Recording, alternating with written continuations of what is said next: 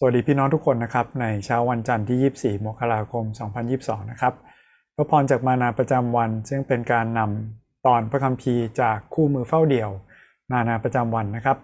มาอ่านด้วยกัน แล้วก็ใช้คำถามสี่คำถาม เพื่อคิดพิจารณา แล้วก็แบ่งปันพระพรบันทึกพระพรไปด้วยกันนะครับ วันนี้มานาประจำวันนำคิดถึงตอนหนึ่งนะครับในพระคัมภีร์ที่เป็นข้อถกเถียงทางด้านศาสนศาสตร์นะครับ แต่แน่นอนว่าพระคัมภีร์ผมคิดว่าชัดเจนอย่างมากนะครับ พระคัมภีร์วันนี้ที่มานาได้หยิบเลือกมามาจากเยเรมีบทที่ 18 ข้อที่ 1 ถึงข้อที่ 6 นะครับ เราลองใช้เวลาอ่านด้วยกัน แล้วก็ใช้คำถามเพื่อคิดไปด้วยกันนะครับพระวจนะซึ่งมาจากพระเจ้าอย่างเยเรมีว่าจงลุกขึ้นไปที่บ้านของช่างหม้อ เราจะให้เจ้าได้ยินถ้อยคำของเราที่นั่นข้าพเจ้าจึงลงไปที่บ้านของช่างหม้อและเขากำลังทำงานอยู่ที่แป้นเวียน และภาชนะซึ่งทำด้วยดินก็เสียอยู่ในมือของช่างหม้อ เขาจึงปั้นใหม่ให้เป็นภาชนะอีกลูกหนึ่งตามอย่างที่ช่างหม้อเห็นว่าควรทำและพระวจนะของพระเจ้ามายังข้าพเจ้าว่า ประชาอิสราเอลเอ๋ยเราจะกระทำแก่เจ้าอย่างช่างหม้อนี้กระทำไม่ได้หรือ พระเจ้าตรัสดังนี้แหละดูเถิดประชาอิสราเอลเอ๋ยเจ้าอยู่ในมือของเราอย่างดินเหนียว อยู่ในมือของช่างหม้อ ขอบคุณพระเจ้านะครับสำหรับพระคัมภีร์ตอนนี้พระคัมภีร์เยเรมีเป็นเล่มหนึ่งที่อาจจะอ่านยากนะครับ การที่หยิบเลือกบางตอนมาอ่าน ก็ให้ความเข้าใจได้บ้างนะครับ แต่ผมยังหนุนใจว่าถ้าเราคิดถึงสภาพเบื้องหลังว่าเยเรมีกำลังเผชิญอะไร ภารกิจพิเศษที่พระเจ้าให้เขาทำคือการเป็นผู้เผยพระชนะที่พูดในวัย หรือว่าในวันเวลาที่คนไม่ฟังเลย เราก็จะเข้าใจเนื้อหาของพระธรรมเยเรมีมากขึ้นนะครับ เราใช้ 4คำถามตามปกติของเรานะครับ จากคำถามข้อแรกคือ จากพระคัมภีวันนี้ เราประทับใจอะไรบ้างนะครับ มีข้อไหนที่แตะใจเราไหม มีข้อไหนไหมที่เป็นคำตรัสที่พระเจ้าหนุนใจเราตักเตือนเรา หรือว่าปลอบโยนเรานะครับ สิ่งเหล่านี้พี่น้องบันทึกไป เป็นสิ่งที่จะช่วยเราจดจำได้นะครับ ว่าวันนี้เราใช้เวลาไป บางที่เราอ่านมันผ่านเราลืมไปนะครับ แต่ถ้าเราคิดเขียนข้อประทับใจไปเราจดจำได้นะครับ หรือมีข้อไหนไหมที่เราอยากจะเข้าใจเพิ่มเติม เป็นข้อสงสัยนะครับ ข้อสงสัยนั้นเราเขียนทิ้งไว้นะครับ อธิษฐานกับพระเจ้า ผมรับประกันนะครับ พระเจ้าไม่ปล่อยให้เรางงนะครับ มีคำตอบถึงเราเสมอ ไม่ว่าคำตอบนั้นจะเป็นอย่างไรก็ตามนะครับ เขียนไว้แล้วยิ่งถ้าเราได้รับการตอบนะครับที่คลี่คลายความสงสัยของเรา เราจะยิ่งมีความเชื่อวางใจมั่นคงมากยิ่งขึ้นนะครับ ผมอยากให้ความเชื่อของคริสเตียนที่แท้จริงนะครับ เป็นสิ่งที่เราสามารถตั้งคำถามได้สงสัยได้นะครับ แต่การสงสัยนั้นมาด้วยความเชื่อคือยังวางใจในพระเจ้าอยู่สำหรับผมเองนะครับ วันนี้สิ่งที่ประทับใจนะครับ มาจาก 2 ตอนนี้นะครับ ภาชนะที่ทำด้วยดินก็เสียอยู่ในมือของช่างหม้อเขาก็เลยปั้นใหม่ ให้เป็นภาชนะอีกลูก พระเจ้าก็เลยถามนะครับว่าพระเจ้าที่เป็นคนที่สร้างมนุษย์ทุกคน ปั้นเขาจากดิน ระบายลมปราณของพระองใส่ไป โดยเฉพาะอย่างยิ่งคนอิสราเอลที่พระเจ้าเลือกอับราฮัมมาเลือกยาโคบมา พระเจ้าไม่มีสิทธิ์ที่จะทำกับเขาอย่างที่พระเจ้าพอพระทัยหรือครับ อย่างแรกเลย สิ่งที่ผมเขียนไว้คือ พระเจ้ารู้ดีนะครับว่ากำลังทำอะไรอยู่ หลายครั้งเราชอบเสนอแนะพระเจ้านะ อย่างกับว่าเรามีความคิดที่ดีกว่านะว่าพระคัมภีร์ยืนยันนะครับว่าปัญญาของพระเจ้าสูงกว่าปัญญาของเรา ทางของพระเจ้าก็เหนือกว่าทางของเรา ดังนั้นสิ่งที่ควรจะทำคือเราควรจะวางใจพระเจ้านะครับ ในการปั้นแต่งชีวิตของเรา หลายครั้งอาจจะพลิกผัน อาจจะเหมือนบิดรูป เสียรูป ดูเหมือนเป็นสิ่งที่ต้องพับเริ่มจากศูนย์แล้วเริ่มต้นใหม่ แต่วางใจในผู้สร้างของเรานะครับ พระเจ้ามีน้ำพระทัยอันดี อย่างที่สองนะครับเป็นคำถามนะครับ ภาชนะที่ทำด้วยดินก็เสียอยู่ในมือของช่างหม้อ มันดูเหมือนว่าเสียนะครับ แต่พระเจ้าของเราเก่งยิ่งกว่าช่างหม้อนะครับ ไม่ได้ทำสิ่งใดผิดพลาดเลยพระคัมภีร์สุภาษิตบอกนะครับ แม้แต่คนชั่วร้ายคนอธรรมก็ถูกสร้างมาเพื่อสำหรับวันลำเค็นนะครับ คำถามคือวันนี้เรายังเป็นดินเหนียวที่ยังขึ้นรูปได้อยู่นะครับ เปลี่ยนรูปได้อยู่ แก้ไขได้อยู่ หรือเราเป็นดินเหนียวที่ถูกอบแข็งนะครับ จนทำอย่างอื่นไม่ได้ละมันพังละต้องทุบทิ้งอย่างเดียว เอาไปถมที่ได้อย่างเดียวนะครับ ไม่มีประโยชน์อย่างอื่นแล้ว ขอพระเจ้าช่วยเรานะครับ ให้เราเห็นว่าถ้ายังมีชีวิตและลมหายใจอยู่ อให้เราเป็นดินเหนียวที่พร้อมให้พระเจ้าปั้นแต่งนะครับวันนี้คือในบทเดียวกันจากเยเรมีนะครับ นี่คือคำตอบที่พระเจ้าบอกล่วงหน้าเลย ว่านี่คือสิ่งที่อยู่ในความคิดของเขา เขาทั้งหลายจะกล่าวว่าเหลวไหล เราจะดำเนินตามแผนงานของเราเองและต่างจะกระทำตามดื้อดึงแห่งจิตใจชั่วของตนทุกคน ปัญหาไม่ได้อยู่ที่ความตั้งใจดีของเรานะครับ มนุษย์ทุกคนทำบาปและเสื่อมจากพระสิริของพระเจ้า ใจของเราไม่ว่าเราตั้งใจดีขนาดไหน มันยังมีเชื้อความชั่วและเชื้อความบาปอยู่ เราต้องเริ่มต้นจากการเปลี่ยนแปลงจิตใจ ให้พระเจ้าเปลี่ยนใจเราใหม่นะครับไม่งั้นเราจะดื้อดึงมาทำตามใจของเราเอง ผลนะครับ เหมือนอย่างที่บอกว่าถ้าเราแข็งจนต้องทุบทิ้งแล้วนะครับ เหมือนคำสั่งที่พระเจ้าบอกเยเรมีในบทต่อมา เจ้าจงทำเหยือกให้แตกต่อหน้าต่อตาคนที่ไปกับเจ้านั้น จงกล่าวแก่เขาทั้งหลายว่าพระเจ้าจอมโยธาตรัสดังนี้ว่าเราจะให้ชนชาตินี้และชาวเมืองนี้แตก เช่นเดียวกับคนทำให้ภาชนะของช่างหม้อแตก จนซ่อมแซมไม่ได้อีก เขาจะฝังคนไว้ในโทเฟสเพราะว่าไม่มีที่อื่นให้ฝังถ้าหม้อที่อบแข็งเรียบร้อยแล้วนะครับ มันแตกไปแล้ว มันเอาไปขึ้นจานหมุนแล้วซ่อมไม่ได้นะครับ ขอบคุณพระเจ้าที่เรายังมีความหวัง เรายังสามารถที่จะเปลี่ยนรูปแก้ไขได้เสมอนะครับตราบที่ยังมีลมหายใจ พี่น้องมีข้อประทับใจหรือข้อสงสัยอะไรลองมาแบ่งปันกันดูนะครับเพื่อที่จะเป็นพระพรกับคนอื่นต่อไปเช่นกันคำถามข้อที่2นะครับคือจากพระคัมภีร์วันนี้มันสอนอะไรเกี่ยวกับพระลักษณะของพระเจ้าบ้าง อย่าให้ลักษณะของพระเจ้า อย่าให้ความคิดของเราเกี่ยวกับพระเจ้ามาจากจินตนาการของเรานะครับ แต่ให้มาจากพระคำของพระเจ้า การเปิดเผยของพระเจ้าที่ชัดเจน อย่างแรกที่ผมเห็นนะครับคือพระเจ้ายัางคงตรัสอยู่นะครับ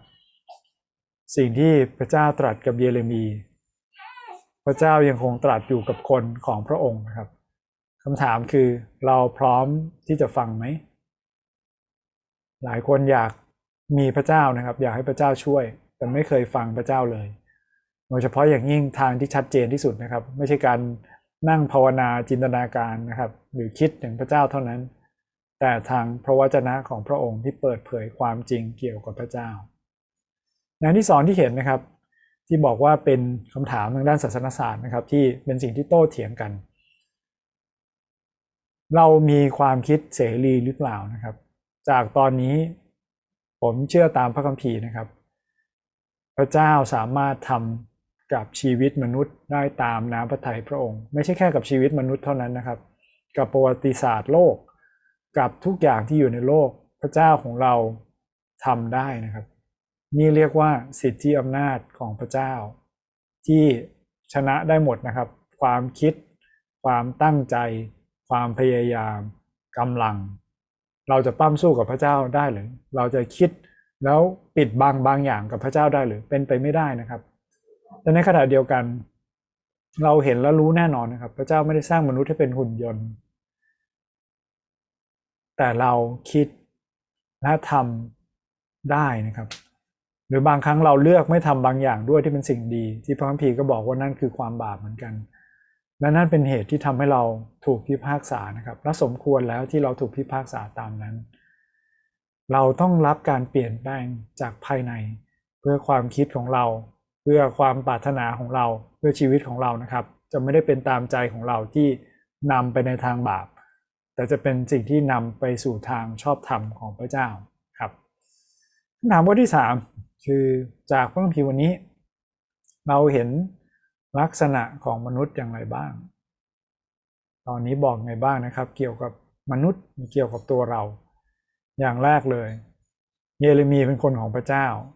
ฟังเสียงพระเจ้านะครับนะเป็นคำอินโทรก็ตามบอกว่าไปที่นี่ที่นั่น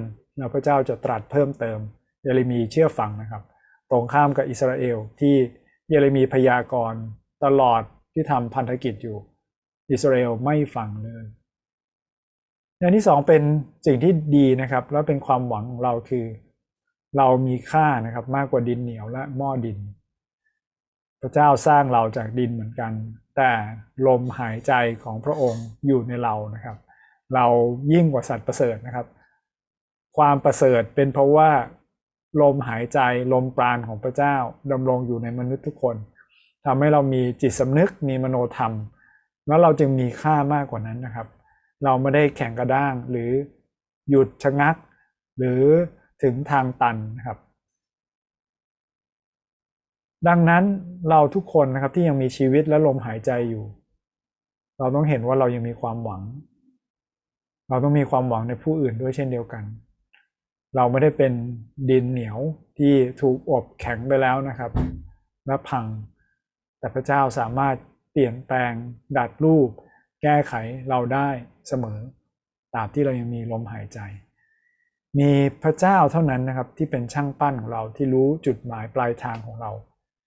สอบอก็ไม่รู้นะครับ ผู้รับใช้ก็ไม่รู้นะครับ บางทีสามีหรือภรรยาก็ไม่รู้นะครับ คนที่รู้ได้ชัวร์คนเดียว มีแต่พระเจ้าเท่านั้น ว่าเรามีปลายทางเป็นอย่างไรแต่นั้นไม่ได้หมายความว่าเราไม่สามารถมีความมั่นใจในความรอดหรือในการช่วยเหลือของพระเจ้า เพราะพระคัมภีร์สัญญาชัดเจนเหมือนกันนะครับว่าทุกคนที่เชื่อด้วยปากรับด้วยใจ เราได้รับสถานะใหม่แล้ว แล้วเรามีพระเจ้าที่นำชีวิตของเรา คือพระเยซูอยู่ในชีวิตเรานะครับนะข้อสุดท้ายที่ผมเห็นนะครับ ระหว่างที่เรายังมีชีวิตอยู่ขอให้เราฟังสิ่งที่พระเจ้าเตือน ฟังเสียงของพระเจ้านะครับและยอม ไม่ว่าพระเจ้าจะปั้นแต่งเราอย่างไรก็ตาม เราอาจจะต้องล้มกลับเป็นก้อนใหม่ เราจะต้องเริ่มจากศูนย์ใหม่ เราจะต้องถูกเปลี่ยนแปลง แต่ทั้งหมดที่อยู่ในพระหัตถ์พระเจ้าจะออกมาเป็นผลงานที่สวยงามแน่นอนนะครับคำถามข้อสุดท้ายคือ จากพระคัมภีร์วันนี้อพี่น้องใช้เวลาสักครู่หนึ่งนะครับ คิดว่าสามารถนำมาใช้กับชีวิตยังไงได้บ้าง มันเป็นประโยชน์ยังไงบ้าง พระวจนะของพระเจ้าในวันนี้ หรือจากวันนี้มีใครบ้างไหมที่เราควรจะไปแบ่งปัน ควรจะหนุนใจ ควรจะตักเตือนด้วย อย่าแข็งกระด้างนะ กลับมาหาพระเจ้า ฟังเสียงพระเจ้าที่พระเจ้าตักเตือนมันมีใครบ้างไหมที่เราต้องอธิษฐาน เขาอาจจะตัดขาดกับเราไปแล้ว แต่คำอธิษฐานยังเกิดผลได้นะครับ ไม่มีใครที่หมดหวังตราบใดที่เขายังมีชีวิตและลมหายใจ พระเจ้าสามารถคว้าเรามาปั้นแต่งให้เป็นรูปใหม่ที่พระเจ้าพอพระทัยได้เสมอ ให้เราวางใจในสิทธิอำนาจและนามพระทัยของพระเจ้านะครับ ท้ายนี้เราใช้เวลาที่ฐานขอบคุณพระเจ้าด้วยกันข้าแต่พระบิดาเจ้าขอบคุณพระองค์สำหรับ ความเป็นพระเจ้าที่ทรงอยู่เหนือทุกสิ่ง สิทธิอำนาจของพระองค์นั้นทำให้พระองค์ครอบครองทุกสิ่ง ทำให้พระองค์กำหนดได้ทุกอย่าง แต่ในความอัศจรรย์ทั้งหมดนี้พระเจ้ายัางสร้างมนุษย์ให้มีสิทธิ์และมีเสรีภาพที่จะตัดสินใจพระบิดาเจ้าแม้ว่า ความคิดของเราจะทำให้เราเหินห่างจากพระเจ้า วันนี้ที่เรามีพระเยซูอยู่ในชีวิต วันนี้เมื่อเราต้อนรับพระเยซูเข้ามาในชีวิต ขอพระเจ้าเปลี่ยนให้ความตั้งใจ ให้เสรีภาพที่เรามีเป็นสิ่งที่ยิ่งถวายเกียรติพระเจ้า เป็นสิ่งที่ยิ่งทำให้เห็นความสวยงามของสิ่งที่พระเจ้ากำลังทำในชีวิตของเราตราบใดที่เรามีชีวิตและลมหายใจ ขอให้เราอย่าแข็งกระด้างเกินกว่าที่พระเจ้าจะใช้หรือเปลี่ยนแปลง ขอพระเจ้าทำงานในเรา เปลี่ยนแปลงครอบครัวเรา เปลี่ยนแปลงชุมชนที่เราอยู่ ขอพระเจ้าทรงเมตตาเปลี่ยนแปลงประเทศไทยวิราเจ้าเราขอบคุณพระองค์เจ้าที่เราวางใจพระองค์ได้ว่าแผนการของพระองค์จะสำเร็จ รวมทั้งแผนการของพระองค์ที่มีในชีวิตเราด้วยอธิษฐานร่วมกันในพระนามพระสุริเจ้า อาเมน ขอบคุณพี่น้องทุกคนที่ร่วมติดตามนะครับ อย่าลืมที่จะนำมาแบ่งปันกันนะครับ ขอพระเจ้าเป็นกำลังตลอดทั้งสัปดาห์นี้ สวัสดีครับ